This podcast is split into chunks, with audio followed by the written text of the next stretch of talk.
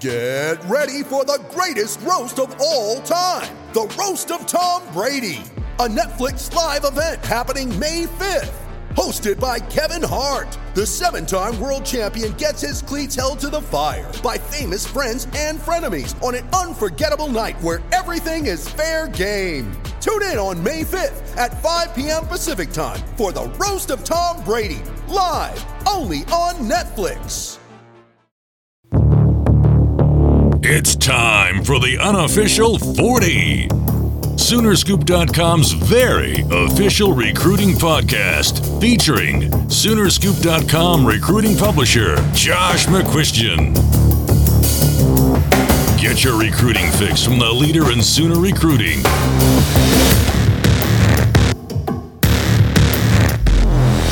It's the unofficial 40 with your hosts, Soonerscoop.com publishers Carey Murdock and Josh McCuistion.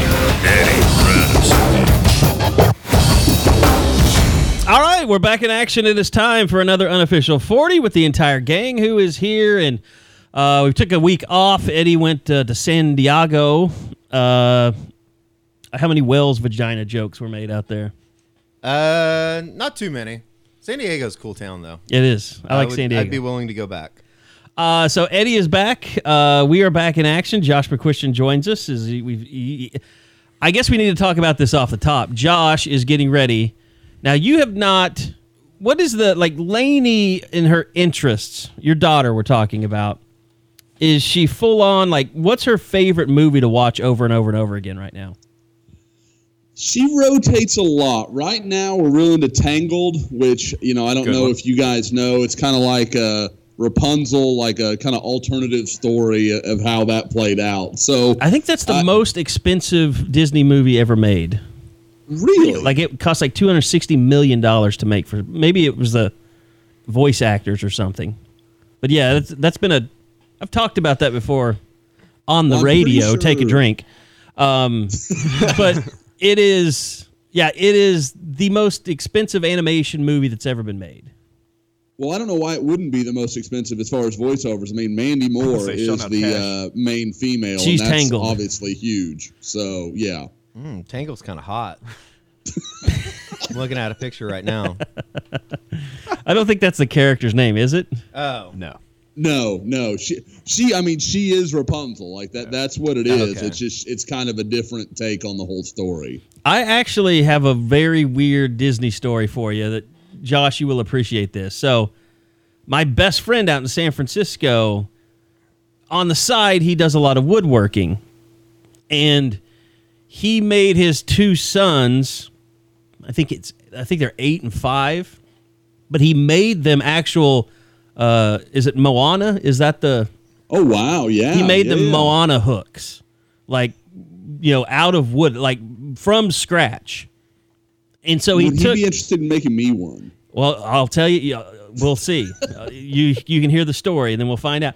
So, uh, I showed Curtis Fitzpatrick at work the picture. He's like, "Oh my god, you got to show that to my wife." And then I showed it to his wife, and she's like, "Oh, please, can he make us one for our kid?" And and he just does like he has a bunch of money as it is, like comes from his family's well to do.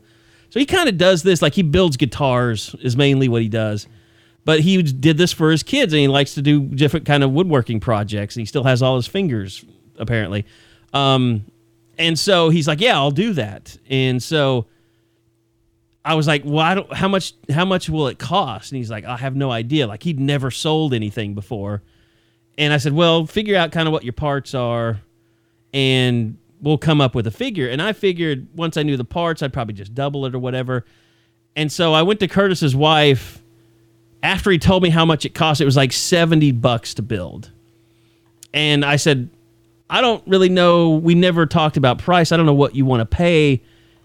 And I was thinking, okay, probably a hundred dollars. Probably better not double the price. Be a hundred dollars. So his wife, her first response was, "Oh, I don't know, fifty bucks." And I was like, "Oh crap."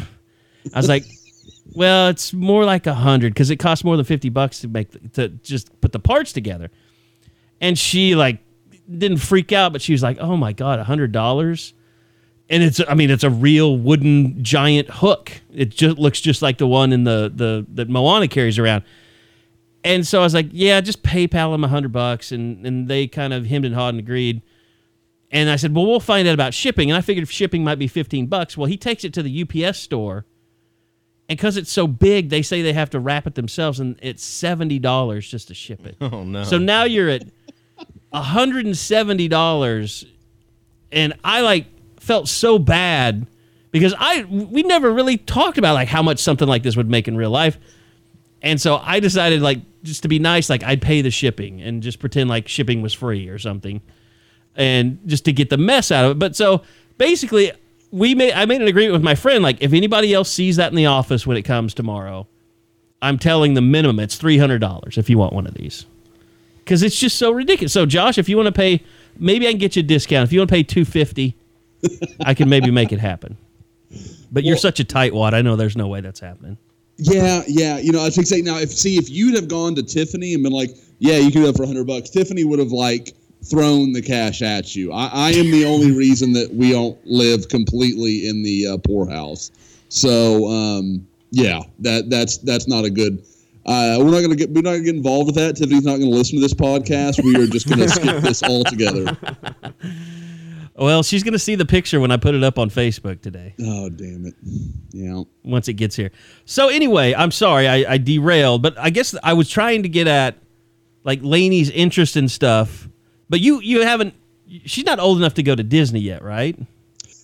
You know, so we've talked to some people. Um, Tiffany has a friend who lives in Florida and kind of lives nearby, and they go with some regularity. And she and their little kids actually a little younger than Lainey. God, I They're like, oh yeah, it's great, but y- you live in Florida. It's not the same expense to you to do it. So if you know she doesn't get everything out of it, no big deal. For us, for me to go, I want her to really be into it. So I, I, I want to wait a while. I, that's why I think SeaWorld is going to be perfect for us this weekend because if there's anything she is obsessed with, it's animals. Like she, lo- I mean, and that's not like rare for her age, but she is animal crazy. She talks to people about our dogs all the time. Like she, she's she's very animal driven. I mean, uh, other than Shamu, I've been to SeaWorld when I was a kid. I don't really remember much about about it other than Shamu. Like, I, I think there's penguins there, but are there There- there what other besides fish and turtles and stuff? Can you just go to an aquarium? You have a really good aquarium in Houston. Yeah, we and, and we do, and she likes that a lot. We go there fairly regularly. You know, you can pet the um oh not sting uh stingrays. Is Yeah, that right? yeah. yeah, yeah, yeah.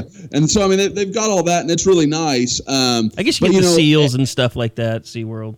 Yeah, Eddie mentioned it. Like you can do, um, like you get Swim they have a the whole thing where you can pet the doll or uh, feed the dolphins and like all that kind of stuff. So I mean, it's just it's some animals she hasn't had a chance to see before. Don't you think dolphins are just kind of like sea rats that people accept as cute? Uh, I'm kind How, of. how like- are they sea rats? like pigeons are rats of the air and people sit around and feed them and they're like oh let's feed the pigeons no they're disgusting creatures Dolphins are smart, bro. I like dolphins. Maybe like seals. Maybe I think seals get overrated.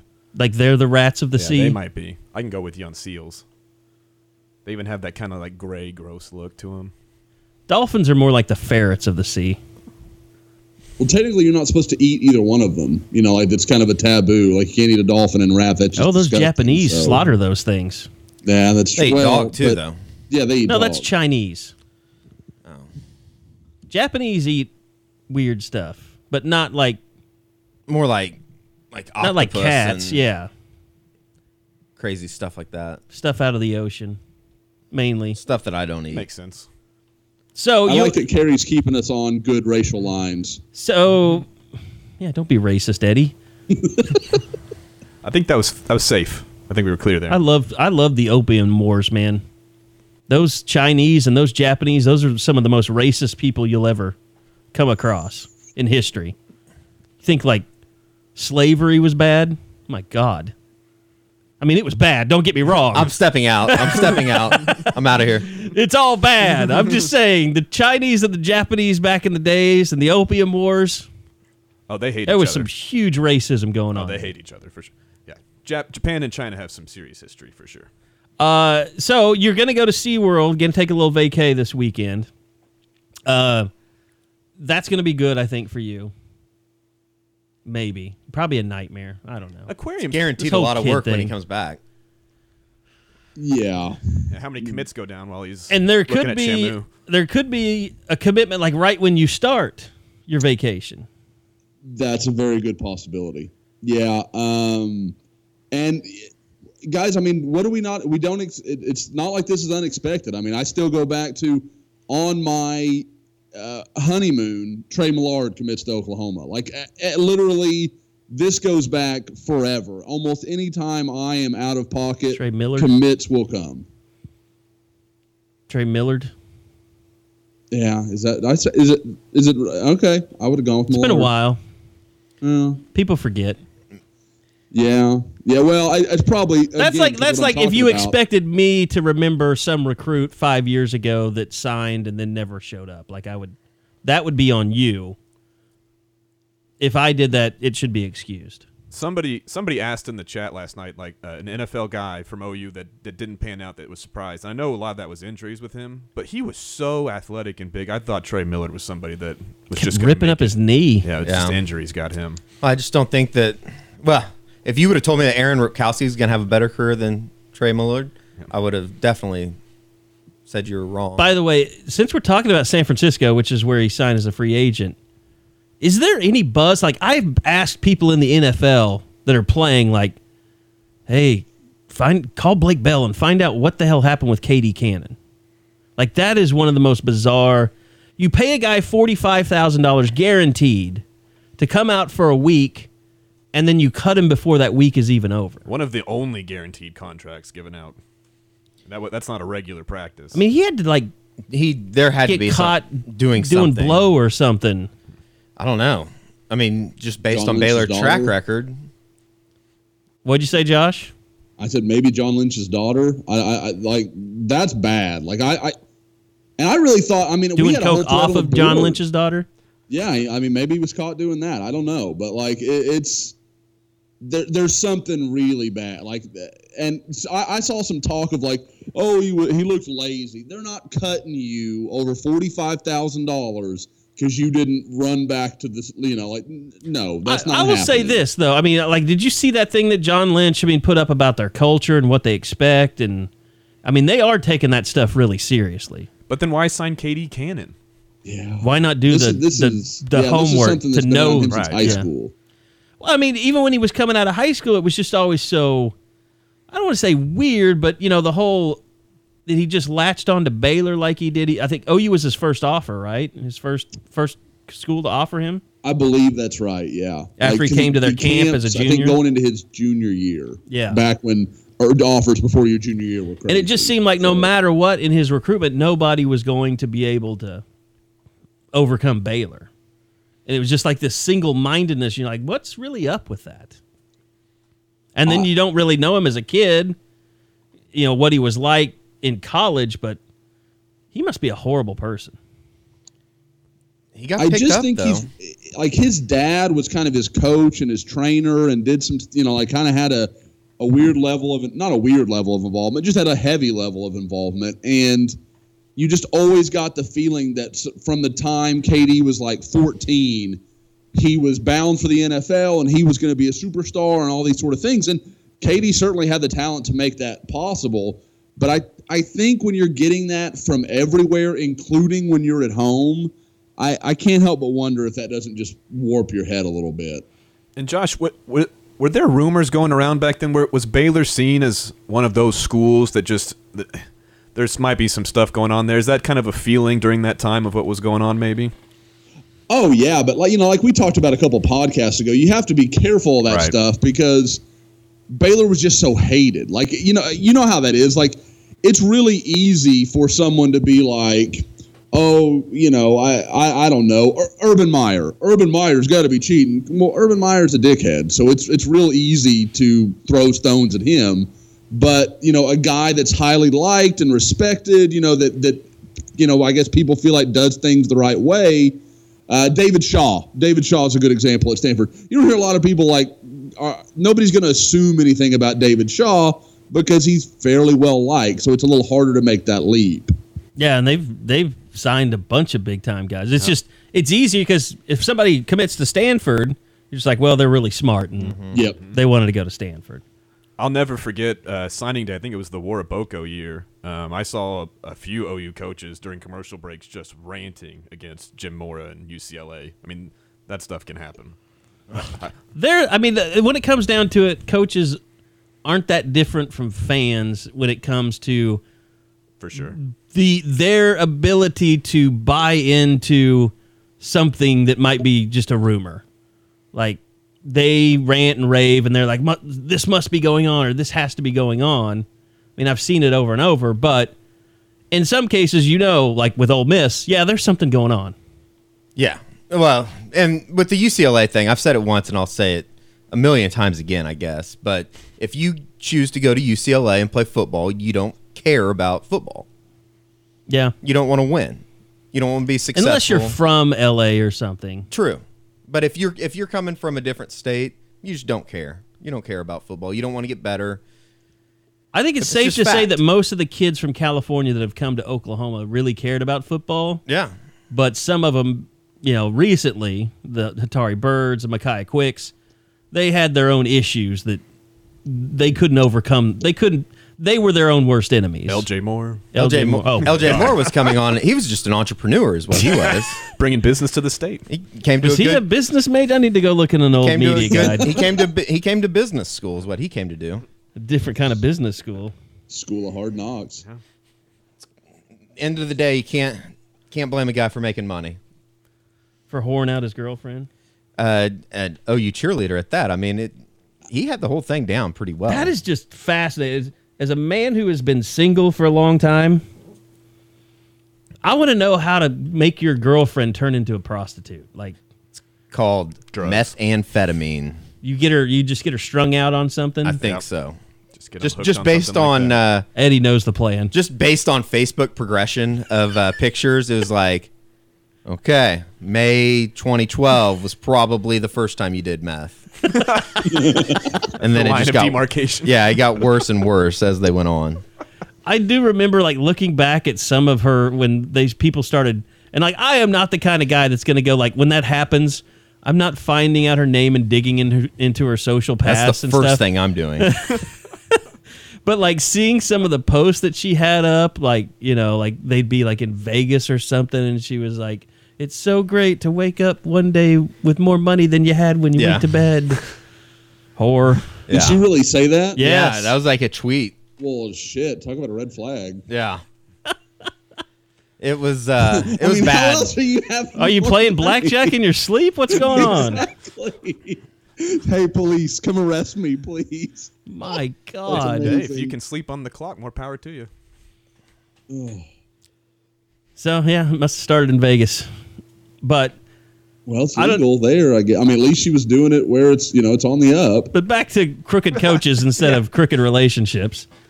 I no, I, I mean I think that's why if, if a kid hasn't hurt himself at OU, I mean for the most part they've been pretty good coming kids from coming from California because I I think they do give a shit about playing Yeah. football and not you know the beach and girls and It's a lot different.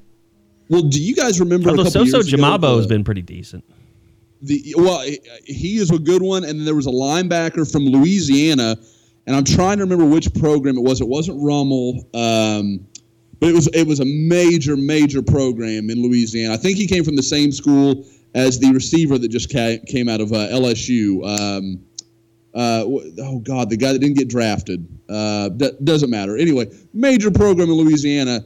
Could have went to LSU. Could have went to you know Ole Miss when they were rolling. I mean, he had a lot of good offers, and he goes to UCLA, and you're like, dude, you know where your head's at. Like, it's not about because I don't know how you go to a football game on a Saturday night in Baton Rouge and then show up for an afternoon game in Los Angeles and feel like, yep, this is an experience I want to be a part of. Like, you know, unless you're focused on all the things that have nothing to do with football. Yeah. It's the equivalent of like going to Hawaii, right? I mean, you just you're just saying, "Oh, this is going to be a really fun off the field experience for me." Not so much worried about. The But yeah, if I'm going to go to UCLA, I'm going all the way to Hawaii.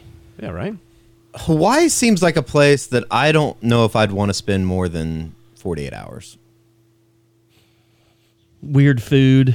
Weird food, a lot, Lot of of- meth, a lot of trash, a lot of trashy people. Depends how much money you had. If you had enough money, you could stay there forever on like a resort. and So we great. won't see uh, Eddie Radosevich anytime soon on uh, International House Hunters.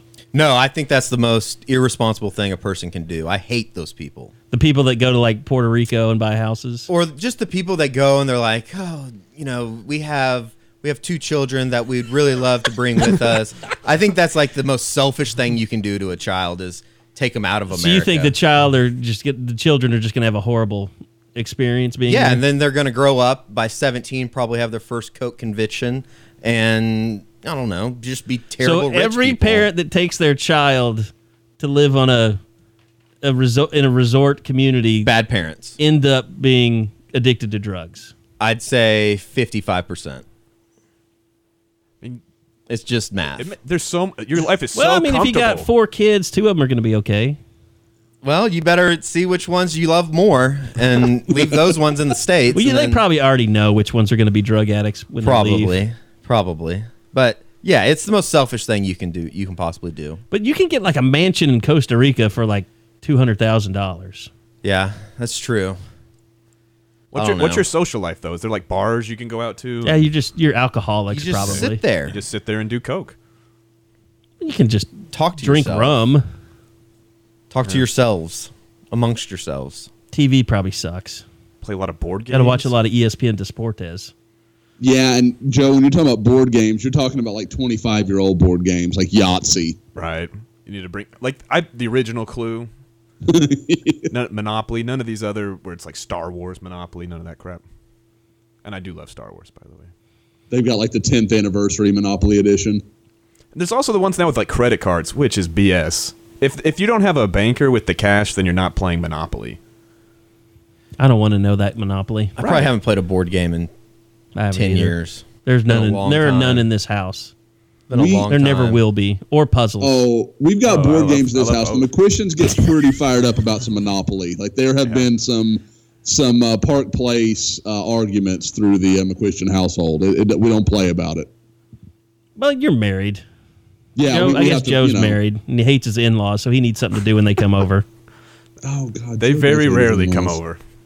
And I don't board games don't really work with two people. I said that, not Joe, by the way. Yeah, I- in-laws They'd, they'd have they're, I think we're pretty safe on that front. that they're not listening. Yeah. I'm not quite sure they even know what I do, but it's all right. Do we know what you do? Do we know what I do? Yeah. What is Uh, your official job title? Yeah, what would you title yourself, Joe? Uh, I I like to say like I'm the Mike Mordecai of Scoop, the utility infielder. You do a great job with basketball, For sure.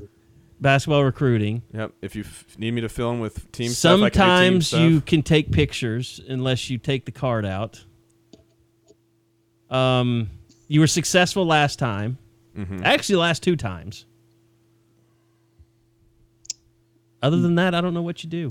Joe, I'm going to take a little heat off you here. All right. Actually, you Um, write I was really like- I was good. about to say, I'm the you you write really good like millennial type stories. I'm the only guy on the site that's written basketball recruiting, basketball, football recruiting, and football. True. So that Yeah. feels like I do stuff. but I want to make Joe feel giving you a better about time. the uh, the camera situation. So yesterday, we all know I go see Starlin Baldwin up in uh, North Houston. Go, uh, you know, and we we can get into that if we want to. But at the end of practice, we always, you know, I, I always do an interview with whoever I went to see. So I'm sitting down there, I'm getting ready to talk to him, and I'm kind of setting up the camera, and you know, and Carrie's going to dive in on this a second. You know, what a bad tech person I am. But this is a problem that just every once in a while pops up and I have to stick basically the receiver for the audio into the camera, and it has little wiring that plugs in for people out there listening that don't know what I'm talking about. Well, there's two holes that will receive this, and every once in a while, I stick it into the wrong one. And as soon as I think about it, I'm like, that's not right. So Starlin Baldwin and I proceed to do not one, not two, but three interviews yesterday before I finally get the friggin' thing right. And Starlin, what to his credit, was super cool, didn't complain, was like very, very patient with me being an idiot. So, um, So when he commits somewhere else besides OU, you're to blame. yes, if, if he goes somewhere other than OU, it's it's on me. I, I think we your can go ahead and say work. that. That's not. At least you redid the interviews. I probably wouldn't even gone that far. I would after the second time. I would have been like, you know what? I'm sorry. Well, part of that story I can't fully get into. Maybe on the next podcast, I can kind of explain everything that happened there. But there really should have been two, and we ended up doing a third one just to make up for one of the ones I screwed up. Like we we consolidated into one Okay. idea instead of two. Since I think I know what you're talking about, I guess I can. Yeah, Identify. yeah. Well, yep. Mm-hmm. Uh, let's get back to that. Uh, and we get to. I know we want to talk about quarterback recruiting as well, or we could just do it right now. Um, by the way, Starland. Did you? What's the deal on the name? Like, is there a story behind that? I asked him about it, and he was so like, and I didn't ask him about the story. I asked him, you know, like, what do you prefer to be called? You know, because all of his teammates call him Star, that kind of thing. And I was like, well, which one is it? And he said, you know, whatever. It doesn't really matter to me. And then I really had meant to kind of double back around, but then all the audio crap happened, and I was just like, give give me the basics. Like, I, cannot pretend that this is the best interview we're ever going to run because I felt so bad. I was like, let's just handle point A to point B, and then I'll come back up and we'll handle the fun stuff. You know what I always do, and I had to do this with Marcelius Sutton, is like we interviewed him after the spring game, and he was talking about you know he was wearing the number seven because his you know one of his friends died, and that wasn't the number he grew up wearing, but it was his friend's number, so he wanted to do it to honor him. And so I went back over to talk to him after the interview because I wanted to get his friend's name, you know, make sure I had it spelled right. And I said, "Hey, um, let me just ask you, what's the correct way to say your name?" And he said, "You can say either Marcellus or Marcellius." And the correct way to always find out exactly what to call a kid is to say, "What does your mo- how does your mom say it?" And he got a really big smile, and he said Marcellius. And so then I knew like that's really what his name is. That's good to know because I feel like it started to feel like everybody was saying Marcellus on that one. Well, it, it's and you know how this goes, Josh. The coaches don't always know. I think mm-hmm. it's just like with Samaje Perine. Like none of the coaches knew how to say his name when he even after he signed.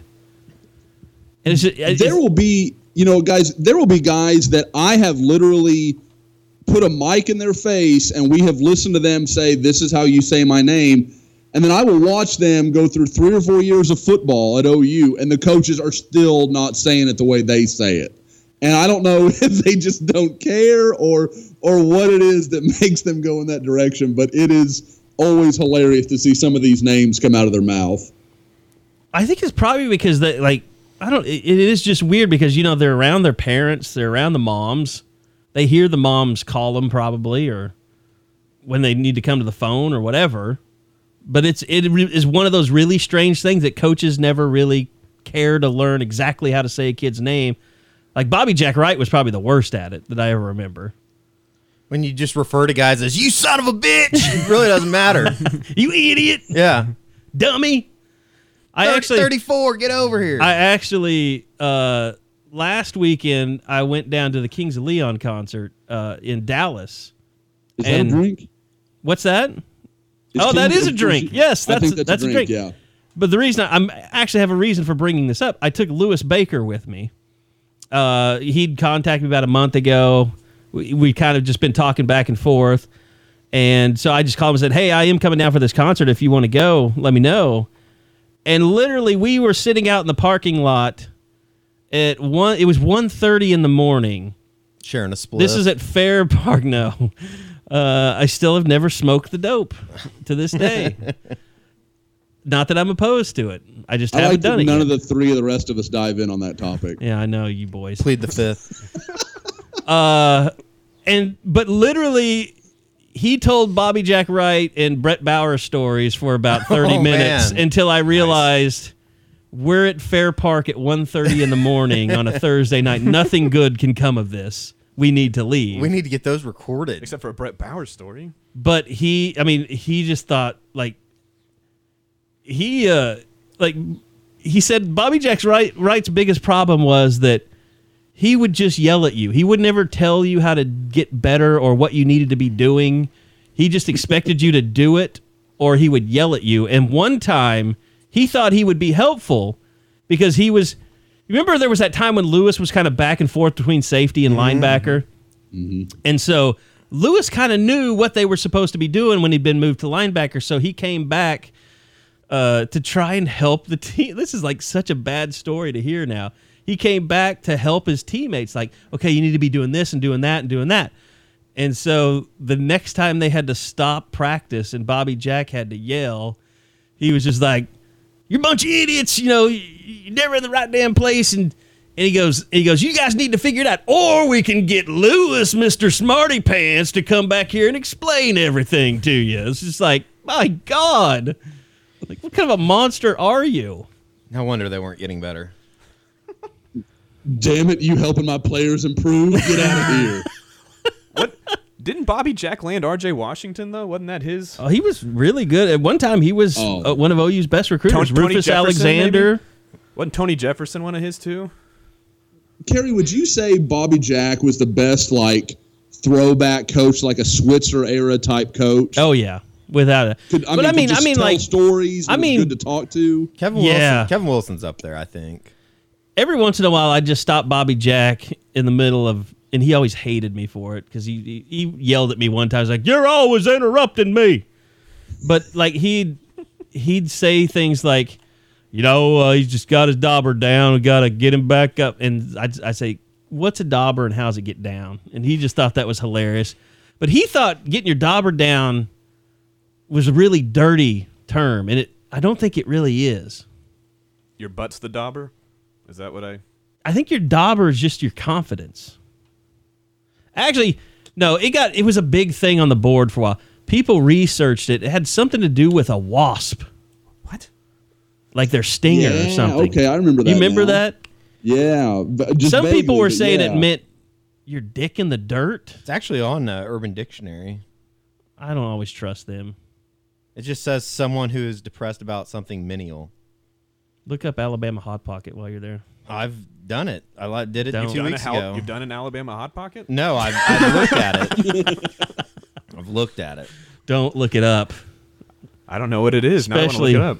especially if you have a weak stomach. Thought we looked it up. Oh no, I oh, think I did Shin have was weak here when we stomach. looked it up. Oh, okay. That was the one that you missed. That Joe. was our best podcast ever That makes sense. When Joe wasn't here. Man, Makes complete sense. Kerry is so passive aggressive, mean to Joe. Sometimes I am just- really mean to Joe. I just have to be mean to somebody. It's it's really cold in this spot because it's always shade coming from Carrie this way. Joe Oh. still gets paychecks. He knows I appreciate Yeah, him. those checks still cash. The the Alabama hot pocket, huh? All right. Don't read it. No, we're, Okay. the podcast is not. we're not going there unless you want to be bleeped for the second time in history on this podcast. I'll save you the work. But I'm I'm making a mental note. Don't go home and tell your wife I told you about that either. Oh no, I don't need wives hating me. no. This this stays in uh, the circle of trust. All right, except everybody, except, everybody's for the 13 year old that's listening to this somewhere in Tuscaloosa. Do we have a? Uh, do we have like a thing that says you- you have to be a certain age, or are we just? Oh, it's called COPPA. That's what's going on with Silicon Valley Yeah, that's right what now. that's, that, That's that's what I thought of it. I just saw that episode. so are we clear? no, Yahoo is smart about COPPA. Yeah, season that's good so far. I will say. it's been really good. Silicon yeah. Valley. Yeah. I would say I haven't seen the final, the finale of Billions yet, but it the next to the last one was fantastic. I think uh, I think I'm gonna start watching that. I haven't It's really I haven't got into it, but I think I'm going. It to. would be I I would enjoy watching that as a as a uh, binge I might do that. Binge because it's so it's kind of like House of Cards. It's like because it's so heavy on financial stuff and trading and, and and the U.S. Attorney's Office. It's a little heavy. Like it's not just like Silicon Valley is just like very light and funny. and, Yeah. like Veep is the same way. Like it's fun to to binge a little bit. Game of Thrones is. It's almost a mistake to binge Game of Thrones because there's so much stuff you forget. Like I'm gonna have to go rewatch the end of last season before the next season starts. Yeah, and you can't rewatch old seasons. You kind of just have to go one season of rewatching a Game of Thrones. You can't go. You can't try to start at season one and try to come all the way back. Couldn't be done. I watched it all in a week. the entire show. Yeah. Holy cow! That was my vacation last summer. Did it help you retain stuff, or was it harder that way? It's harder to retain stuff. I, there's people talk about it, and I'm like, I don't remember that. Plus, during staycations, I'm usually drinking heavily.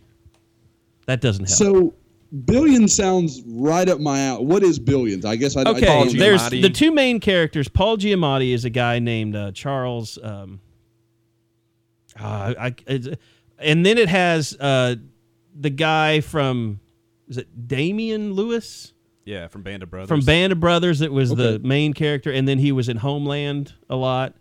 Uh, and he is this billionaire trader uh, named uh, Bobby Axelrod. Chuck Rhodes is who Paul Gi- so Paul Giamatti is the the uh, U.S. attorney or Okay. attorney general for the district, and he's always trying to nab, uh, you know, all these trading firms for insider trading. And so he and Chuck Ro- Chuck Rhodes and Bobby Axelrod and Chuck Rhodes' wife is the uh, firm psychologist at the at the trading company at Bobby Axelrod's company. So there's all kind of layers and connections. It's just really good.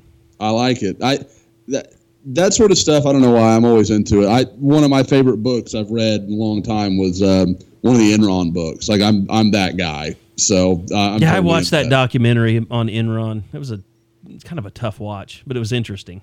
Love it. The the one I read. you love was called- Enron, yeah, the bastards that they were. yeah. I want to get involved in some illegal trading like that. Oh, the, the the one I read is called Conspiracy of Fools, and I don't want to go into the whole thing, but like the guy basically just through all these series of interviews, it's a guy named Kurt Eichenwald. Um, he wrote the the Informant, the one with Matt Damon, where he's just a complete idiot and he keeps screwing up all these FBI like Yeah, investigations. I saw that, Okay. yeah. Yeah, yeah. It's like The- in the Iowa, set in Iowa or movie. something. What's that? Isn't that set in Iowa or something like that? Yeah, yeah, yeah. Because he worked for some um, ag firm in in, um, in Iowa. But anyway, he did so many interviews and stuff. He basically like recreated conversations and it like stuff that would happen in board meetings and stuff at Enron, and that that's what it is. The, the entire book is not like a well, this happened on July 30th. Like it was like you were in the room as they're going over this this meeting and it's just insane some of the stuff that Enron thought was just going to be okay. Well, I would add Better Call Saul too. It's it's with Gus Oh, I love that Fring one. being in it now. It's been fantastic, and I I'm not caught up on that one either. I, the last one I watched is when when she got his brother to admit that there was a, a duplicate tape. The best part about that show isn't even Saul; it's Mike. When you, you watch that, every time I watch Better Call Saul, I'm always more excited about the Mike Ehrmantraut storyline than the Saul one. He's such a. I mean, and I'm a curmudgeon, but he's such a curmudgeon. Ah, Mike's a badass. I mean, he. It's so like you know he sees all the angles, Yeah. and he doesn't deal. He doesn't want to deal with your shit. Yep. He he's the definition of grizzled. He was willing to kill Jesse in what was that season three? Oh, spoiler alert! But Who then became his best friend. yeah, but he then took under his wing because he saw how bad Walt was for him. You know, he's a good guy, but he's but he's a realistic guy. He doesn't uh, he doesn't uh, get ungrounded. Then Landry Clark killed his girlfriend. Was it Landry Clark that killed her Who's Landry Clark? from Friday Night Lights? Oh, see, I haven't seen that show yet. My God, how do you work for us, Friday Night Lights is magic. I don't think Eddie's seen it. I've seen the movie. Eddie? You've not seen Friday Night Lights, a TV show? Nah, I don't really care for it. I think I think because any any good coach would have got his ass fired after the first season when they didn't get to the state semis or whatever. Coach, uh, what's Job his name? evaluations directly after the podcast. What's his name? Uh, Coach what? Uh, Taylor. Coach Taylor yeah, and Tammy Taylor's f wife. him. I don't think he's If you hear clear eyes and full hearts and don't want to run through a wall, like I, I don't know what to say to you. Like that's just I've watched I've Whatever. watched episodes. I just haven't watched all of it. The murder season is really bad, but other than That- that, they're all magical. And then Michael B. Jordan. You get Michael B. Jordan. I don't really care for him either. Oh my God.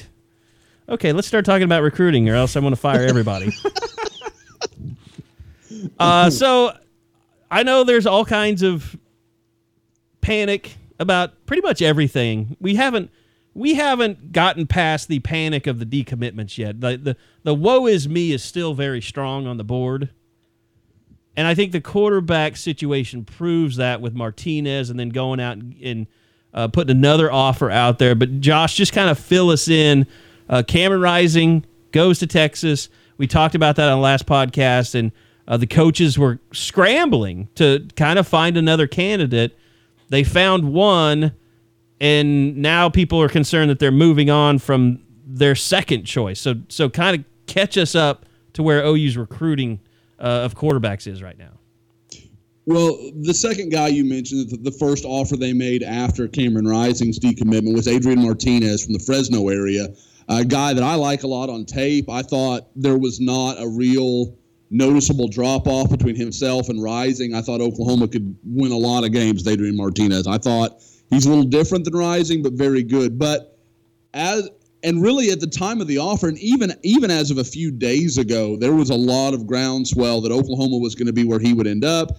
And I think that was a lot based on just Oklahoma's track record at quarterback, Oklahoma's track record in Fresno, and the, it was just going to find a way to work itself out. Well, just some conversations I've had in the last 24 hours, it sounds like maybe that's not the case. And kind of the first indication that I got that maybe I needed to check around some more on it was uh, yesterday. Eddie found a tweet that Oklahoma had gone by Waco Midway uh, to see, in a, to presumably see Tanner Mordecai, their quarterback that's you know, got Baylor, Kansas State. I mean, he, has got some good, you know, mid-level mid offer. F- yeah. yeah, yeah, yeah. Not that superstar, you know, uh, offer until a few days ago when Georgia offered him.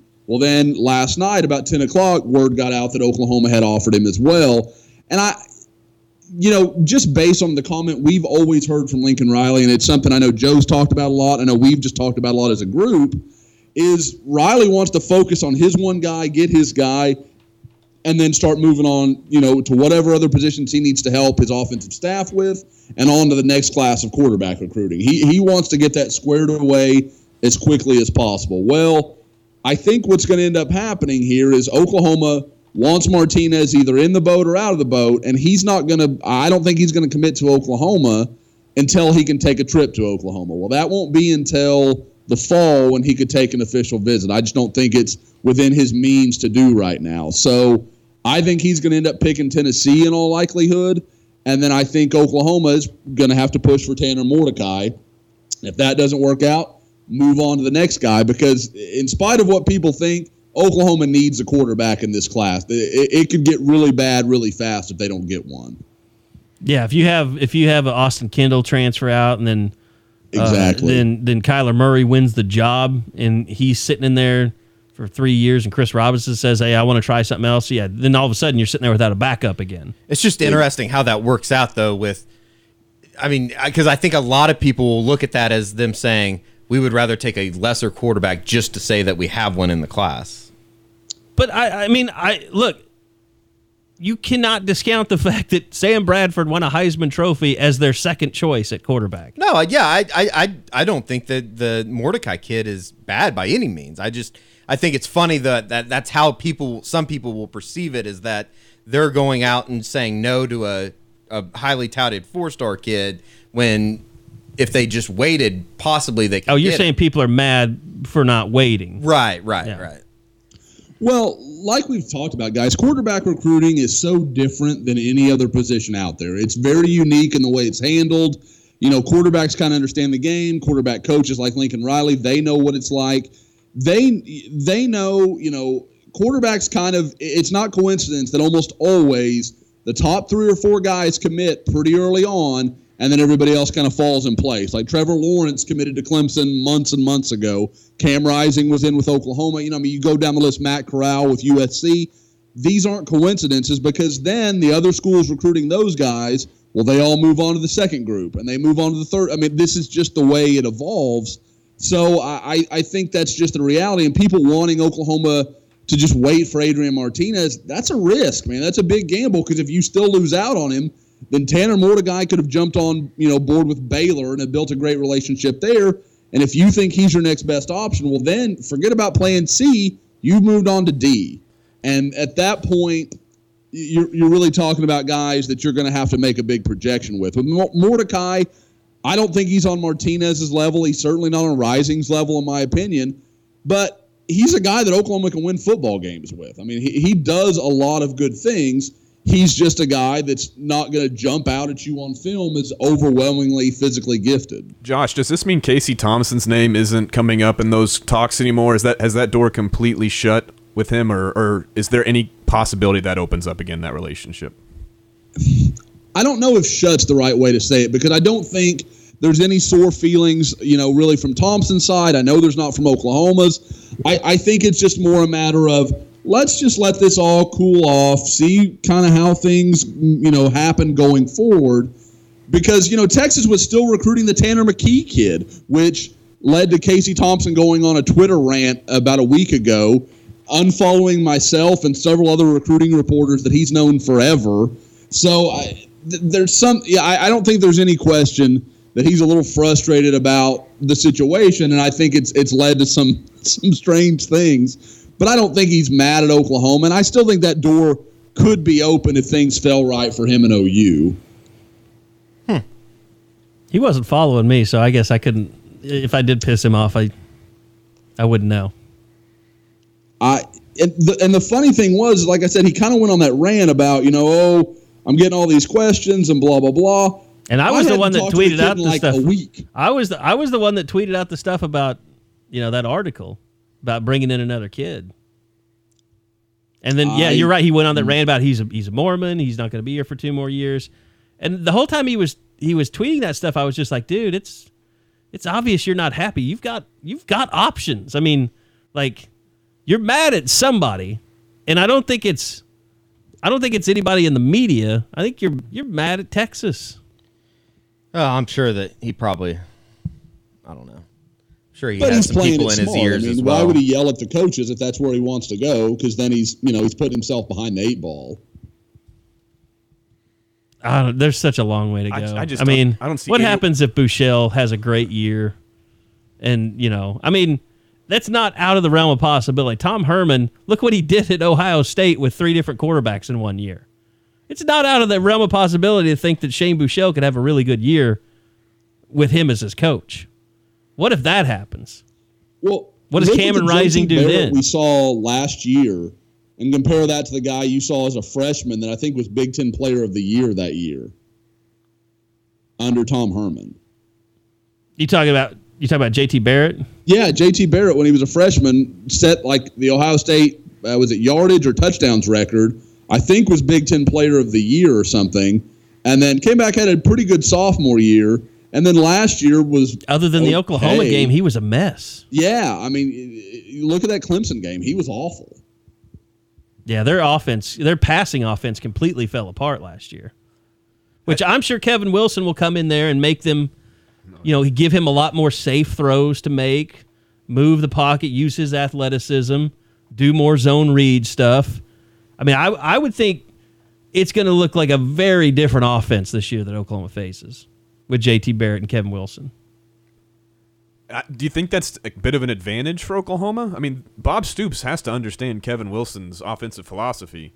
But they never ran his no, Northwestern offense here. They they were going to with Rhett Bomar, but it was just like, you know, year after you know when when they kicked Bomar off the team, and then they had to kind of simplify it for Paul Thompson and make it a very power I, you know, play action pass offense, and then with Sam Bradford, that's when they started the no huddle stuff. But Sam Bradford is not like JT Barrett. He could he knew he could throw the ball 50 times a game if he needed to with Sam Bradford. And he had DeMarco Murray. So I it at Indiana, I'm sure, you know, he kind of kept doing the same thing, which was uh, you know, a lot of snaps, uh, you know, a quarterback that threw the ball a lot. They had a good running game.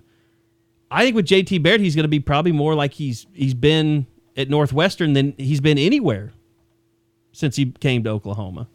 That's going to be a big time football game in Columbus, by the way. There's going to be some, I mean, Bob Stoops, Urban Meyer, Lincoln Riley, Kevin Wilson, Mike Stoops, Greg Schiano. That that game's going to be as big of a uh, non conference road game as OU's ever had under Bob Stoops. Blah. You're not into it? No. Do you want me to cancel your plane ticket? Uh, no. I just, I, I personally hope that Urban Meyer's not around to see it, but he gonna have another heart attack? I mean, he won't be spending time with his family. We know that.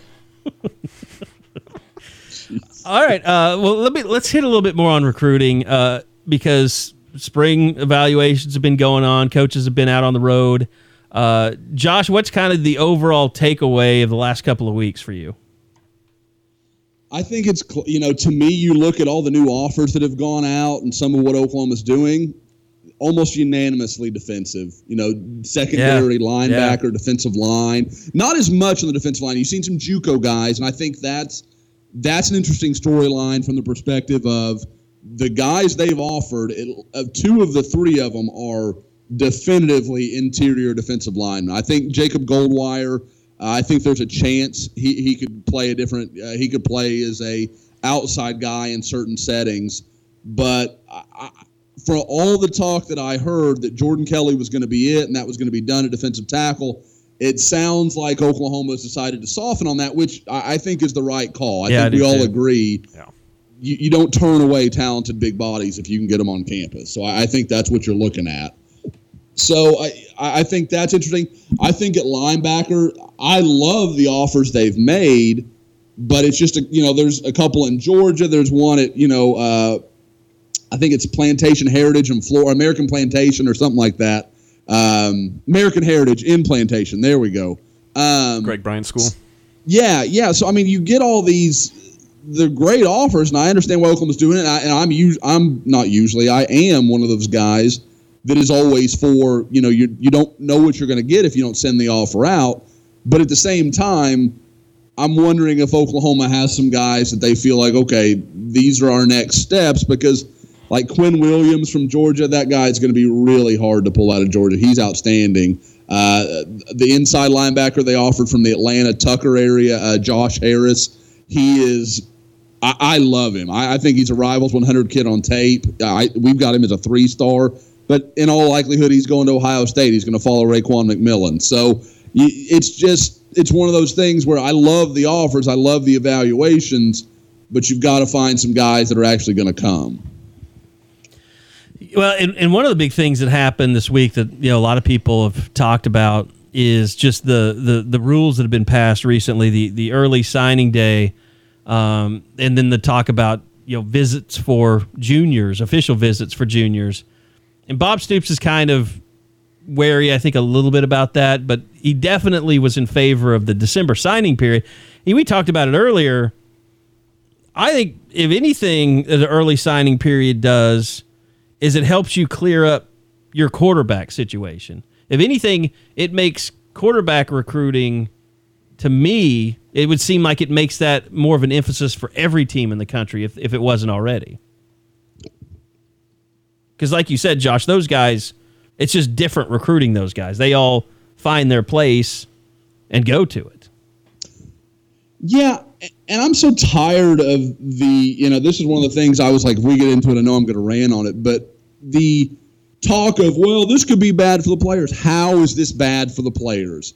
They they either get a letter of intent sent to them or they know where they stand. You know that, you know what, we're not entirely sure we're ready to take you, or hey, here's your letter, sign it, we're going to be good to go, see you next summer. You know, th- there, there's just, I I don't understand.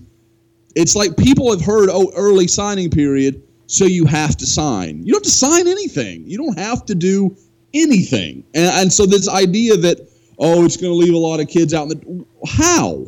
Like you're not you're just going to know earlier what your situation is than instead of waiting till the last week of january where you have to figure it out look at you know the the situation everybody's sore about jacob phillips if this exists last year there's a pretty good chance Jacob Phillips is in Oklahoma's 2017 class.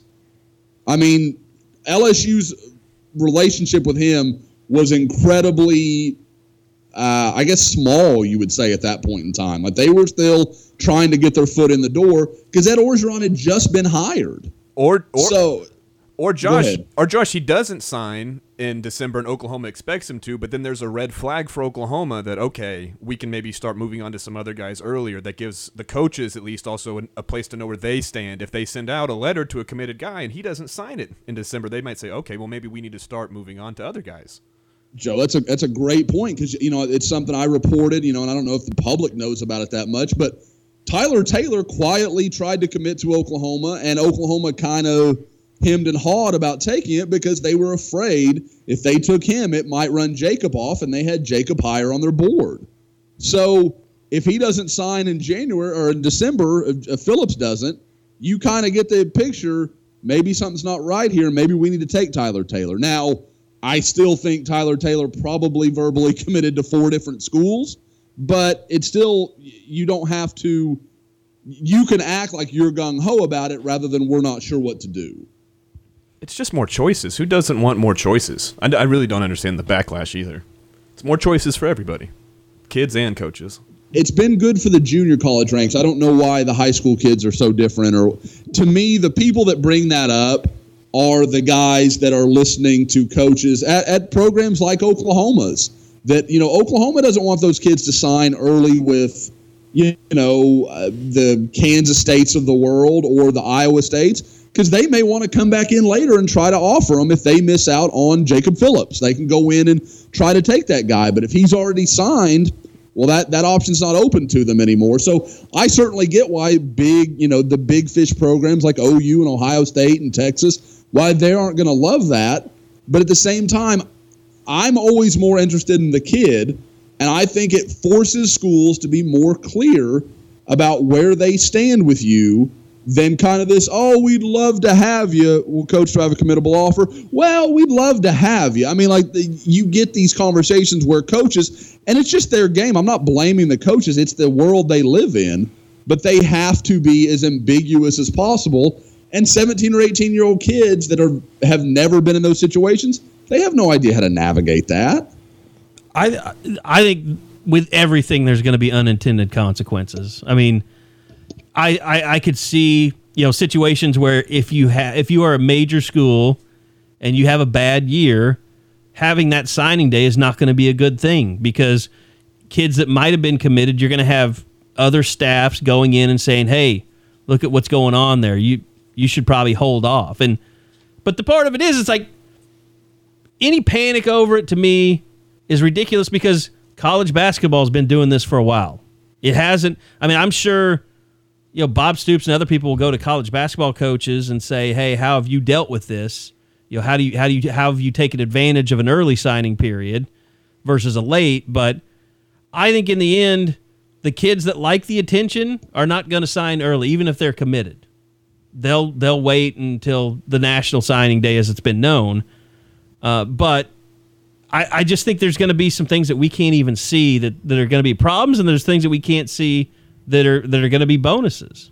My dream situation of all of this is going to be the kid that could have signed in December but waited, and then come February eighth or whatever it is, Got booted because they doesn't have a spot because he They got waited processed, too long. Oh, I'm basically. gonna, I just will love it. I will love it. Sorry, kid, you're headed to SNU. Well, if it's somebody that's like getting processed by Alabama, they're not going to Southern Nazarene. All right, you're going to UAB. And he's going to have Like a game show. the laugh. be so funny. It's gonna be awesome. You should start a, w- a website, you know, like a losertracker.com or something. Like kids that just screw themselves over. I'm sure there are sites like that for other things.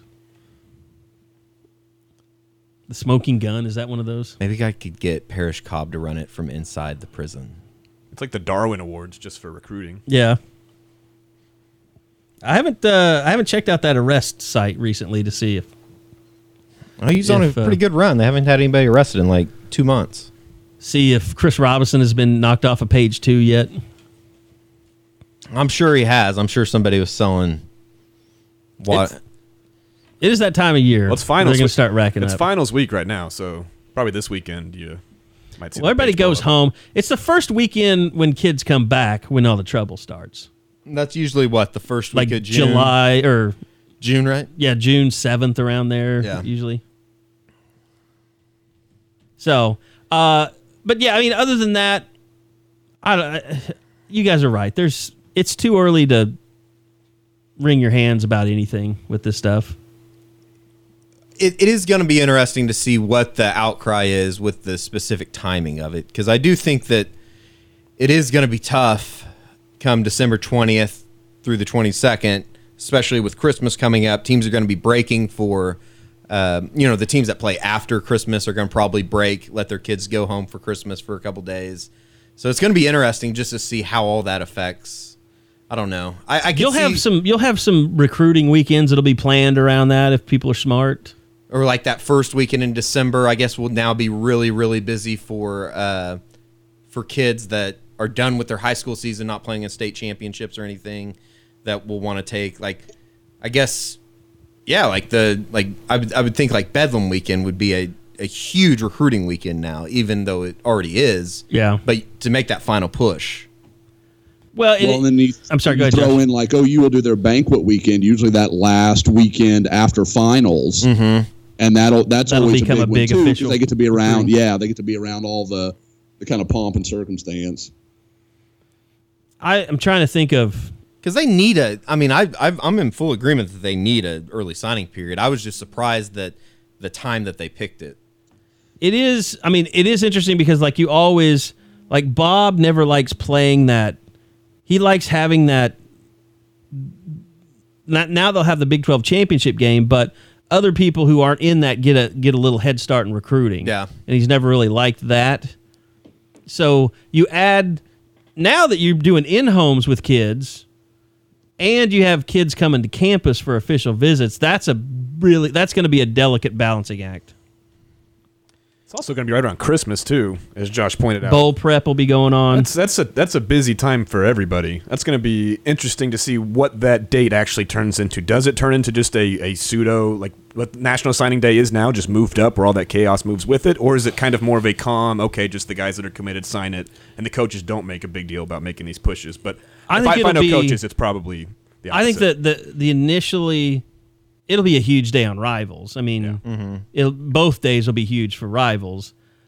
Like the mainstream media, like in state, if you sign a five star kid on that day or something, it'll be a big deal. I mean, it'll it'll make the news just like you know a regular season Thunder game kind of. I mean, Yeah, but will- will you have coaches going crazy working the phones all night, or will they just be resigned to the fact of we got the guys we got, and they, they might call you know call to confirm that they're going to sign and stuff, but they're not going to be trying to make a bunch of people switch during that early signing period. oh. I bet they will. If you're, they're doing their job, they will. There's gonna be so many like just hold off on signing. Just wait, don't sign that kind of stuff. Maybe. There'll be a lot of kids that are just like, I can't do this. I I can't sign yet. there's gonna be so many athletic departments like uh, there's social media teams with like so many just horrible, horrible, shitty Christmas puns and stuff about recruiting and like big present, big present on uh, big present. from- Unwrap your gifts early. oh God, it's gonna be Okay, I think say I, I'm going to set the over under. We'll we'll just do Big 12 teams, the 10 of them. We will set the over under at six of them have something about Christmas come early, either in the headline or in the lead paragraph. Well, here's what here's what here's another thing leading up to the it, it, it's been a topic of discussion because of the talking penis Paul Paul Finebaum. Um, it's going to be interesting because the Big Twelve now not just draft picks and you know five stars and top one hundred. You're going to see a lot of the Big 12 lagging behind major conferences in number of early signees. That's going to become a thing. I was, I was just getting ready to say like there's, there's SEC is going to have like oh the SEC signed 40% of the the the rivals, you know, 200 in the early signing period. The Big 12 only had 3. there's going to be so I mean there's only like three or four teams probably from the Big 12 that can even claim early OU, Texas, Oklahoma State will get some. and I, I, TCU will I, get. TCU's not a huge recruit. I, could mean, see they're Ba- not, I could see Baylor before TCU. The Yeah, way that TCU's not- Baylor's doing it right now. TCU's just not a a sexy recruiting uh, class. I mean, kind of place. I don't mean, feel like they. I know what you're saying, but I don't. Feel, I don't feel like they get a, a deep class every year. But I feel like every year they get a couple guys, a couple of really good guys with good offers that just just latch on there for some reason. They just either like staying in Dallas, but they're just TCU guys from the beginning. I've been more oh. impressed with what Baylor's done than what TCU's done in the last two three years, and that's even with a. Ooh, I almost said a bad word. A sex scandal down in Waco. I almost said F and sex scandal. Well, I mean, we can't was bleep close. things out. You just uh, you make know, me mad. would, would have anybody have been shocked if you know, I, I think it's still one of the bigger upsets ever that Joe was the first bleep. So you know, I don't think anybody's F-bomb. gonna be shocked that Eddie would have been the next. It's coming one of these days. If- But I mean, and as you- soon as we start talking about Tom Herman, I'll probably say a couple f bombs. But the, the the whole thing about this is it is one more thing, especially for the OU fan base, to get upset about about being in this conference. I mean, look, I said it on the boards as soon as all that Finebaum stuff. There is a grant of rights till 2025. Now, can OU would they do something to try and get out of it? Yes, I think they would. I think they've researched it, but something there has to be a tipping point. And right now it's just empty talk. I mean, the you know, would they go to? I yes, I think David Boren wants to go to the Big Ten if they go somewhere. But you look at the way things are going. It's a good time maybe not to go because with what's going on at ESPN and subscription rates. I mean, Josh, I don't know if the SEC or the Big Ten are going to do any. They talk about how all these revenues are growing and they're getting this from their TV deals. That stuff's going to go down too. Like those those bubble. those t that that is it's in the bubble right now. Those dollar figures that the SEC network is bringing in and the Big Ten network is those aren't going to keep going up. especially Well- especially if athletes Oh, start getting sorry if athletes athletes are getting more and more rights more and more money that money's going to come out of things like tv deals and things like that that uh, these schools get. And as those things go down it's it's just going to be I, I feel like these things are kind of in a bubble right now where uh, college football is at its peak. It, it's it's it can't get bigger than it is now before it pops. From a television perspective, right no. exactly Yeah, they're going to have to find. I mean, Nick Saban making eleven million dollars a year, like they're they're.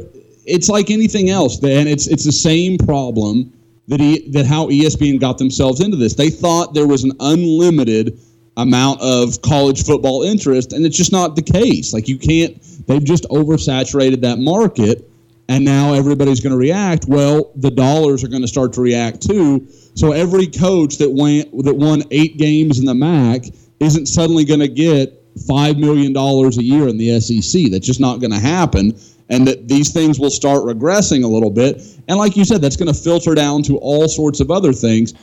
Uh, You know, and you brought up Finebaum, and I heard him this morning, um, and I can't remember what show it was on. Uh, That's Sirius the- XM. XM. Yeah, yeah, yeah. I can't think of anything more asinine than him talking about. I don't know if you guys heard this direct quote. He was like, "I have no doubt if OU could leave right now, they want to go to the SEC." I, I think of the mm-hmm. three major conferences that seem plausible. I think that would be Boren's last choice. definitely for David It would be his last choice, yeah. but I don't think it would be Joe Castiglione or Bob Stoops' last choice because the Pac-12, they're a disaster when it comes to television stuff. I mean, they're they're almost bankrupt with their TV network, and like I know someone who went out there for a visit just to go to their studios, and they said it was like Valhalla, like it was immaculate. Like their their their initial impression when they walked in was this place is going under. Like there's too much opulence. Like, and they're not. I mean, we know, Josh. We've talked about this for years and years. I mean, the passion for college football on the West Coast is pathetic. And now that you got two teams in LA, I don't know what the passion for USC football. Well, they've got to get good first, but USC has been the only outlier in that. And Oregon seats forty thousand people. I mean, come on. And I doubt there are. I, don't know. There, I, I there mean, are outliers. Like Washington's pretty good when it's good. Yeah. Um, But you then know, you're but still right. For the Seattle, I mean- part, you're absolutely right. Seattle is is a Seahawks town now. Yeah, I mean, you're right. They You're need right. they need a shining star that that conference does, and it's been USC. I think Washington has that capability. They have a few schools that have that capability, but right now they have nobody carrying that mantle. And when it's like that, that intention. it's not Arizona. It's not Arizona State. Sure, sure is, and it's not Utah. It's not Colorado. It's not going to be any of those schools. So I, I don't see how the Pac-12 has that shining school. Oklahoma has the benefit in the Big 12 of being that school. And I've said it before. Maybe you just be the be Miami in the Big East back in the day. Just have the easiest conference schedule ever, but your team is great and the national media respects you. You, you just you win a you have a tough out of conference game every year, and you deal with that and you run through your your conference schedule. Then at the end, you're you should be right there undefeated, one loss. The problem see, is that's, that's so different. Miami, like Miami, doesn't have to leave their own city to supply all their talent. Yeah. like the, the, the- That's a good it- point. It's so different, and I know what you're saying, Joe. Like I get the idea, but it's hard to sell kids on coming to a conference where if Texas will get their crap together, you're probably going to play one nationally televised game, maybe two a year. Like you, you just you're going to be on regional games because nobody gives a crap about Baylor, even when Baylor's in the top ten. Nobody cares about TCU, even when they're in the top ten. That's why they got left out of the playoff mm-hmm. t- three years ago because nobody cares about those two programs. You have two name programs, and if one of them isn't where they need to be, it screws the entire conference. That, that's a great point, Josh. But I will say the way to counter that is if there is a void in Texas and a void in California, Oklahoma can fill those voids. And right now, there's there's a void in both. And That if- is true. Oklahoma That's true. needs to jump on that opportunity and really. I mean, 2017 is a great start, and you hope that 2018 gets better if you're Oklahoma. But those are two areas. If you can start locking down some big names out of Texas and California, you can maybe make yourself the school west of the Mississippi. You know, I, I, I think that void in Texas though is closing as I mean Right, yeah. minute by minute as as each commitment that Yeah. Tom Herman in Texas gets. Uh, you know, I I'm just not I'm not surprised by the what they've done down in Austin. I mean, I think it's very easy if you're a good recruiter to be able to sell the University of Texas and and what they want to re- try and rebuild. But you know, I I do think that Oklahoma fans should be cautious about it because I do think that Texas eventually is going to be better. They can't can't be horseshit for the next 15 years like they have been for the last eight.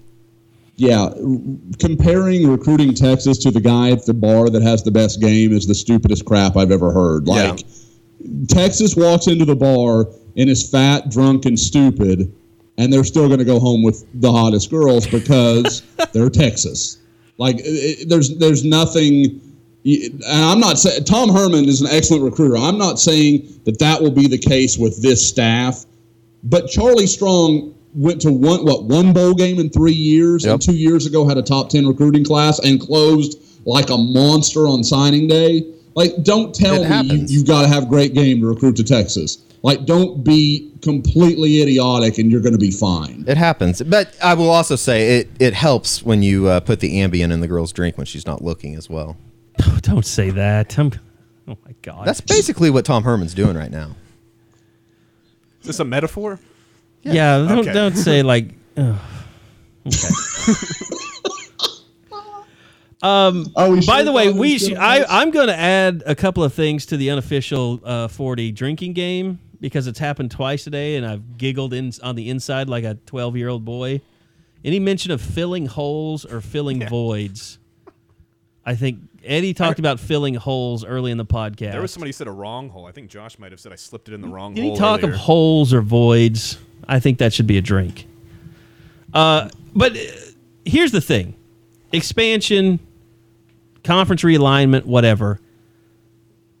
I don't know how much OU is looking at this, but I got I have to think now that they've gone through season ticket renewals, they have to be asking themselves this question, which is how on, in years where we do not have a premier non-conference opponent, what do we really have to sell being in the Big 12? You look at the home schedule this year UTEP, Tulane, Iowa State, Texas Tech, TCU, West Virginia.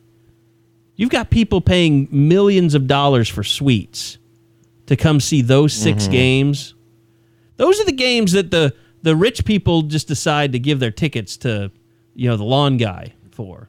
Or their employees. Sure, yeah. Where'd you get your ticket? Oh, my boss gave it to me. I'm sitting over on the east side for the first time. But I, look, you cannot keep throwing that schedule out there. And look, I'm not saying that Joe hasn't done a great job of non-conference. We all know they're they're playing Ohio State for God's sake. But I'm just saying, in years, unless you're going to have two premier non-conference games where they're staggered, where one of them's at home every year, you've got a real problem selling the schedule. Which they did last year, and they were one and two, and there were not too many people happy about that Yeah. shit. And they'll say that as the excuse, but still, you you got to have you've got to have you don't have a Nebraska coming in anymore. You don't have you don't have national you know longtime rivalries like Missouri or Colorado. I mean, you don't have that stuff. Texas A and M. I mean, that was a really good game usually every Yeah. year. And they'd usually kick the shit out of Texas A and M and Norman, but They had good games in College Station. yeah, And I've always said from a fan experience, the SEC is what every fan should be screaming for because those games are going to be great. I mean, winning the national title is hard no matter where you are. You just you want a great experience as a fan. I mean, those those games you've Alabama coming to town, Auburn coming to town, LSU going to those places that seat, you know, 80, 90, 100,000 people on a regular basis. That's something that happens to Oklahoma fans, you know, once a year now, maybe they get that experience, and you'd be getting it four, five, six times a year in the SEC. So, just from an experience perspective, I the SEC, if you're a fan, that that would be great. That that would be the the the creme de la creme for you.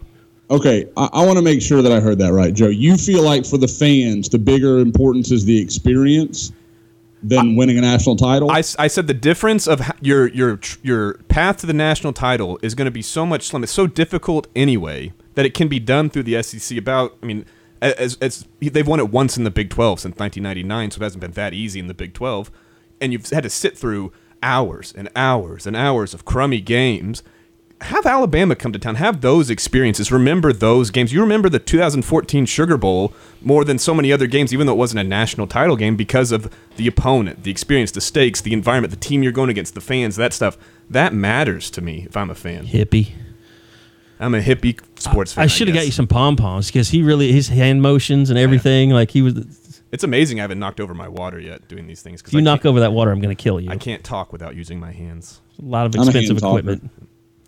Uh, but yeah, I, I think there's like I said, I think there has to be a tipping point in order for Oklahoma to try and legal its way out of the grant of rights and into another conference. And when you've got eight years left on your nine or seven years, whatever it's going to be, that's a lot of money that you're trying to eke, you know, back because let's say if you leave the grant, if you leave the Big 12 conference, the grant of rights means your media rights stay in the Big 12 until 2025. That means every penny that you make goes back to the Big 12 in media. and just this might be a dumbass comment, but just based off the of where we are financially in this state as a whole, I can't imagine that you want to leave a whole bunch Oh of my money on the table, right? No, no. Not at all. And, and that's the other thing. Like, if Oklahoma leaves, in in reality, this conference falls apart. It's it's not worth. It's not. It's no longer a Power Five conference. I don't think. I mean, well, let's say if Oklahoma and Texas leave, it's no longer a Power Five conference. But they're going to bring in two teams, even if it's freaking UAB and Louisiana Tech, just to keep their grant of rights together to get all your money. I just it's kind of what you alluded to on the board, Carey, is that I it a two points. A, this isn't none of this is going to happen before 2025, I don't think. And I Or if it does, it's going to be a lot closer to 2025 than now, you're right. where you After can, 2020. where you can. I think you- I think 2020 it starts to become after 2020, maybe you go to the conference and you say, "Look, we are leaving in two years. You need to find a replacement, and we need to come up with some type of a settlement Right. so that we can do this." Everybody can Yeah. be happy about Yeah. it. I don't I don't know if David Boren's going to be around when these decisions are made. So I, I I that's why I don't buy into the Big 10 thing because I think that as a whole he's probably him and maybe a couple administrators up there that are more on the academic side and the athletic side are, pushing the Big 10 more than anywhere else. And then Well, probably yeah. I mean, it's pretty it's pretty well known that David Boren's closest donors are more, and his very closest people are more inclined to the academic side than the athletic Right. side, and almost just want to. They want to make sure the athletic side doesn't overpower the academic side and embarrass them. I'm glad we could got we I'm glad we got those donor uh, dorms built though. They're looking good on Lindsey Street. real, real good. the residential housing. Yeah, the residential housing. Blah. The other thing if you start a thread in the next couple months about conference realignment and you start it with well Pine, Paul Finebaum said I don't I stop reading after that. Yeah. So just that's just a word to the message board. I stop reading, I stop listening. I just turn everything off if Paul Finebaum is brought up. Well, here's the thing too.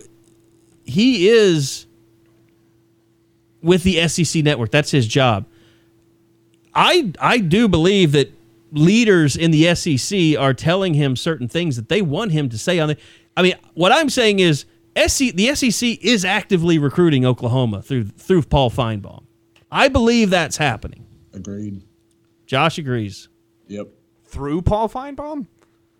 Yeah, That He's their mouthpiece. He's I a mean, he- there, there's no conference that has something like Paul Finebaum that can just push their agenda all day, every day. He's not. He has too big of a uh, footprint in that conference for for that conference not to give some blowback or pushback or just to tell F- Paul Finebaum, "Hey, stop saying this stuff about Oklahoma. We don't want them." Yeah. He absolutely has the blessing of people in the SEC to throw out Oklahoma like he's doing because they won Oklahoma. I, I could see that. I, I, I definitely see that. I just think that it's very, it's one sided. I guess is the best way to put it. Not saying that Oklahoma wouldn't be interested. Not saying that it will never happen. I just think that it's very one sided in that what you're saying, Carey and Josh, is that it's being pushed from the top. Well, down. and I think that's why David Boren, not directly, but he, I think he's letting it known that the Big Ten is their preference because of this SEC network stuff and Paul Finebaum stuff. Uh, that the Stoops brothers and David Boren aren't gonna appreciate a message coming from Paul Finebaum. They're, he's not the guy that I would send as my messenger. No, he's But none of this is coming from to OU. He's trying to get fans and alumni and Right. donors and that sort of because they all see SEC and think, well, perfect. You know that that they don't. uh, I think the SEC is an awful option for Oklahoma. I think it's a there's only perfect one fit. conference that makes sense, but that's I, I think it's a great fit. And I know you're you're looking at it from recruiting and the sludge that's over there and that, but just for the fans, I'm with Joe. Like the fan experience part of it, I love it. we could have had a whole segment on uh, Jim McElwain s- sitting on top of a, a shark Thought he was naked. banging a shark. What? Well, it kind of looks like it. It looks exactly like him. Oh, I definitely think it's him. I 100. He was already asked about it. I Did know. you see how serious he was about that whole thing? I didn't. He like he started off his press conference with like first and foremost, that was not me. Really, like this is the first thing you need to cover. Th- This is the base you had to get off your chest. That's not you naked on top of a shark. Like, That- and have some fun with it. Like, we're putting a team of investigators on to like have a laugh. Like nobody thinks that's really you, Oh, I. I a scary-ass looking 100% shark. other than a crazy guy on the Sooner Scoop podcast that believes the Earth is flat. I definitely think it is him. Tim Tebow can't even save him from this. I mean, there's a resemblance for sure. There is, I there get- is. That's what. You sh- yeah, play into it. I'm with Josh. Yeah, like just have a laugh. Like he, that uh, you know, and it's just something like you, we see it all the time. Like these coaches can't laugh about stuff. Like, dude, come on, nobody really. Uh, again, aside from the crazies out there, Draymond Green, I'm sure believes it too. But that that that's actually him. So laugh about it. It's all right. Nobody's gonna freak out about this. Gainesville's not that close to water, though. That's the thing. I'm sure he was. I mean, it's semi close, but it's there's no water. Although every time Florida comes, University of Florida comes up with OU recruiting beaches, there, there's no beaches. There's in no beaches in Gainesville. There's a lot of rednecks. Tom Petty's from there. A lot of jorts. Oh, it. The farther north in Florida you go, Just- the souther you get. Just thinking about being in Gainesville for more than like 72 hours makes my head hurt. It is a little bit of an oasis because it's just a nicer town since there's a college there. But like from Orlando to Gainesville, you might as well just like be in a, a, a nuclear Holocaust movie or something. Or like Southeast Oklahoma. I did see a map about where the most racist places are in the country. Most of it was all in the SEC, but there was a little sliver there in southeast Oklahoma. Well, hot spot. It's where those those people went to fly the Dixie. Fl- is it the Dixie flag? The southern the Uh, like the stars and bars. yeah, flew that when Obama went to some Jesus. school out there. I think that uh, there's also Bigfoot sightings down in that part of Oklahoma a lot. Well, there's a lot I of think meth there's down probably there. a solid relationship between those two things. Racist Bigfoot and meth. Yeah. Very. And and I love the There's a pretty people- good chance that Bigfoot is a racist myth. I love the people of Broken Bow and Idabel, but come on, we know we know what's happening in the backwoods there. I actually have heard there's great Italian food in that part of the state. You need to get down there and check it out. That's McAlester. I thought that was Kre- was I thought Krebs had the really good It is Italian. Krebs and McAlester. Is that down there? Yeah. No, it's in Mc- McAlester is east, or yeah, it's straight east, Straight east, not so much south. not so much south. Okay. Been there a couple times. Durant is the capital of southeast Oklahoma. Been there. It's like, I'm just so glad. Like the Southwest is so normal, pretty much. Like Duncan is just like, you know, it's like a small kind of Edmondy I feel like place. Altus is infamous though. Altus, well, it's an Air Force base. Lawton is kind of the the bad place. So anyway, um, Spoken like a true Duncanite. I mean it's shitty. I mean it, it's Come on. It always what, what has place been. in Southwest Oklahoma you're like look. Lawton allowed me as a 16 year old in a strip club. I mean, what kind of town is that really? Uh, it's a great place, and if you've never been to the Dragon in Lawton, And it was the Red Dragon that I let would me in. uh, I would highly recommend. Would you it. go there in high school? Yeah. We used to also go to a place off 10th Street, uh, and I shit you not, it was called the G Spot. It's called well, it was the gentleman's spot, but we called it the G Abbreviated, Spot. It's a great Did- place. Hold I on, thought I I, think heard UPS something is about here. them doing a documentary on the Red Dog or something. Ooh, I don't know. You I thought I it's, one of my buddies said something. I didn't really look it up, so I have to. I'm kind of throwing this out half-assed, but there was something about this that there were like a book or a movie or something. I I don't know. Maybe like on a house to how to score crystal meth. Because I we never went there. I don't. I think that was a that was even a place that was a little too scary for us. Is this a Lawton establishment? No, it's off No, of like off of 10th in Oklahoma City. yeah, it's Uh, east, east, Uh-huh. east or no west. no, no, West west. side. Yeah, Yeah, west yeah. side. Down like what was it between MacArthur and Meridian, something like that. Yeah, something like that. Some- somewhere in Uh, that ballpark. There's actually a couple uh, pretty good Mexican food trucks down that way nowadays. Oh, nice. That's a that's a serious comment. You The can- Moana hook has arrived by UPS. Oh, is that what that is? Nice. Perfect. I was interested in what this thing is. you guys can keep talking about your strip clubs. I'm actually more excited about the taco truck than the strip clubs. That's how you can tell I'm getting older. There's a there's a good one down here in Norman supposedly that I haven't been to yet, off of uh, 12. The one that Oh, parks. yes. Highway the one that, 9. It's great. Yeah, I went there. It's terrific. is it the one that parks over by Vans? no, it's the it parks over Lindsey off and of Highway 24th, 9. or Highway 9 and 24th. Yeah, Yeah, yeah, and that uh, I think it's like a Tom Green Thumb or Yeah, whatever. There's a gas station there in the There's a parking gas lot, station, yeah. I think it's that show. It's really uh, Joe, I guess before we close this out, do you want to hit on uh, Jamal Bieniemy? Yeah, uh, for those that may not know, Oklahoma got their first commit for the class of 2018. Uh, Jamal Bieniemy, who is the nephew of Eric Bieniemy Jr., the University of Colorado all-time leading rusher, played in the NFL, and I think he's now the coach, running backs coach of the Kansas City Chiefs. Uh, his nephew Jamal plays at Katy Tompkins down in Texas, uh, down in the Houston area. Uh, he's a Rivals 150 guard. Uh, Oklahoma, um, I'll just tell you, uh, I'll give you some good quotes coming up in the next scoop. But there are they love Jamal Bieniemy. They think he's one of the more underrated players, not just in Texas, but in the entire class. Uh, they think he's going to come in and be a, a combo guard for them that can. I, I've heard he can even play on the floor with Trae Young and Cameron McGusty. All three of those guys could play at once. Uh, he's six five.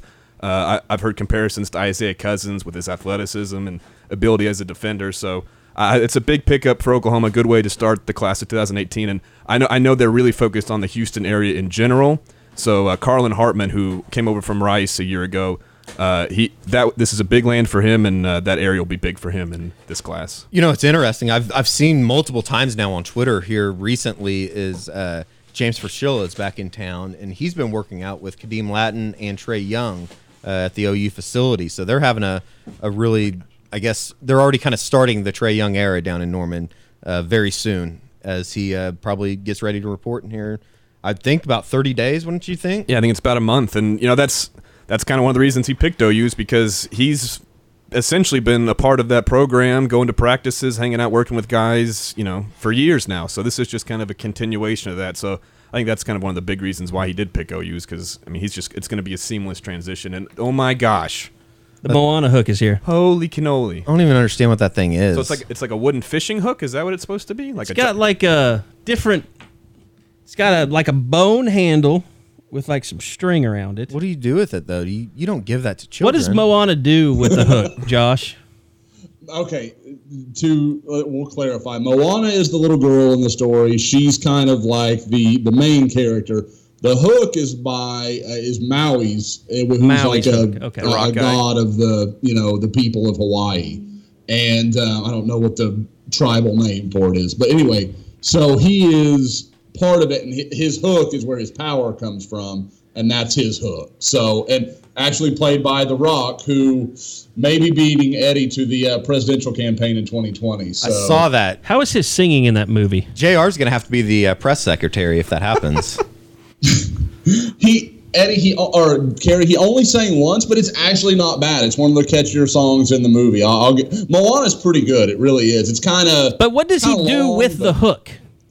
Um, he kill things, ma- he, he's like a shapeshifter. He can turn into like a shark or a whale or a bird or whatever he wants to be, or you know he can just turn back into himself. Plus, it's got um, there's something else I'm going to forget. I, I haven't seen it enough to know, but that that's his basic powers that he's a shapeshifter. So it's more like Gandalf's magic staff than like Mjolnir for Thor. It's more like yeah, it's yeah. It, it's not Like what? It's not The hammer. Badass of itself. You know Like, the it- name of it's the more- hammer? You know, yeah, Mjolnir. M J O L N I R. Joe's a closet fan of the show, I think. Of what I I, I Are love. you a big comic book guy? I love uh, the movies. I love. We just saw Guardians. Guardians is. my I did favorite. too. It was. Fantastic. I'm going to say this: seen the I won't spoil anything, but I think the start of Guardians of the Galaxy 2 is the greatest start to any movie I've ever seen. I saw it in 3D, which made it even The better. 3D is incredible. You see it in IMAX? Uh, no, just real 3D. We didn't get the IMAX passes. Uh, but My parents didn't let me make believe, I don't think, when I was a kid. So that's why I didn't see any of this stuff like Star Wars and Star Trek and all your fantasy I, I would say on that list for me, Carey, Iron Man 2 might be up there. When he jumps out of the plane and they got ACDC playing and the whole thing, like that's that's kind of awesome for me. Uh, Dark Knight's got a great opening too. With the bank robbery, the clown mask. Oh yeah, Yeah, yeah, yeah. it's You're good right. opening. That is that's a great one. but this one is Oh, fantastic. absolutely. It's it's it's funny and it's cute and it's scary and it's just like I know everybody's seen Baby Groot. You will get a face full of Baby Groot And love every minute of and it. it'll be awesome at the beginning. It's it's worth going to just for the the opening scene sequence. So there you go. Yep. All right, I think we're done. Anything else you want to throw out there, guys? Uh, I was just gonna say I'll be out at baseball this evening. Big uh, three game series this weekend in TCU, Norman right? with uh, TCU in town. OU uh, 32 and 17, 10 and 8, tied for second in the Big 12. So where are the big- where are the regional projections for them right Two now? seed right now. two loose two seed? Warren Nolan had them, I believe, in uh, gosh, I- Arkansas. No, it was. I just completely forgot. I was just looking at it. The latest one from D1 Baseball just came out uh, minutes ago. They had him a two seed in the Tucson region in Arizona, and then Lot of hot uh. Baseball America had him a two seed in uh, Baton Rouge. So I, I think that's one you want to stay away from. If they win this, I mean, let bear with me. If they take two or three this weekend from TCU. I think you can start maybe talking about them getting back into a possible host. So it's going to be really interesting to see how things break out this weekend. But getting a, a, a solid uh, rotation back with Jake Irvin on Friday and uh, Devin Perez on uh, Sunday on the back end is uh, is good news for Oklahoma. They're getting a little bit more healthy, and I think uh, they're obviously winning more games with back to back road series. So going to be interesting. Pete Hughes is here to stay, folks. Wow. Okay. all right. So uh, appreciate Eddie with the baseball. Uh, appreciate Joe with all the, the uh, basketball info. I did know that was Bieniemy's uh, nephew because of you. You told me that before. Uh, Josh McCuistion, as always, thank you for all your uh, wonderful football recruiting con- contrib- hey. contributions. Uh huh. One thing, everybody, be around the board tomorrow. We talked about Starlin Baldwin a little bit. I think there will be big news in his recruitment tomorrow evening, Big news. Thursday evening, for those who are listening at different times. that's a good payoff for listening all the way to the end of the podcast. And he just released his top 12 win. Um, was that Monday? Monday, uh, yeah, Monday. It would have been Monday. Yeah, it's the same deal with Ron Tatum. He put his out at Friday, and then he scheduled his press conference for the following Wednesday. So I don't really know why you do it that way, but you know, not my world, I guess. Shows you how much stock to put in those top whatever lists. So true. Yep.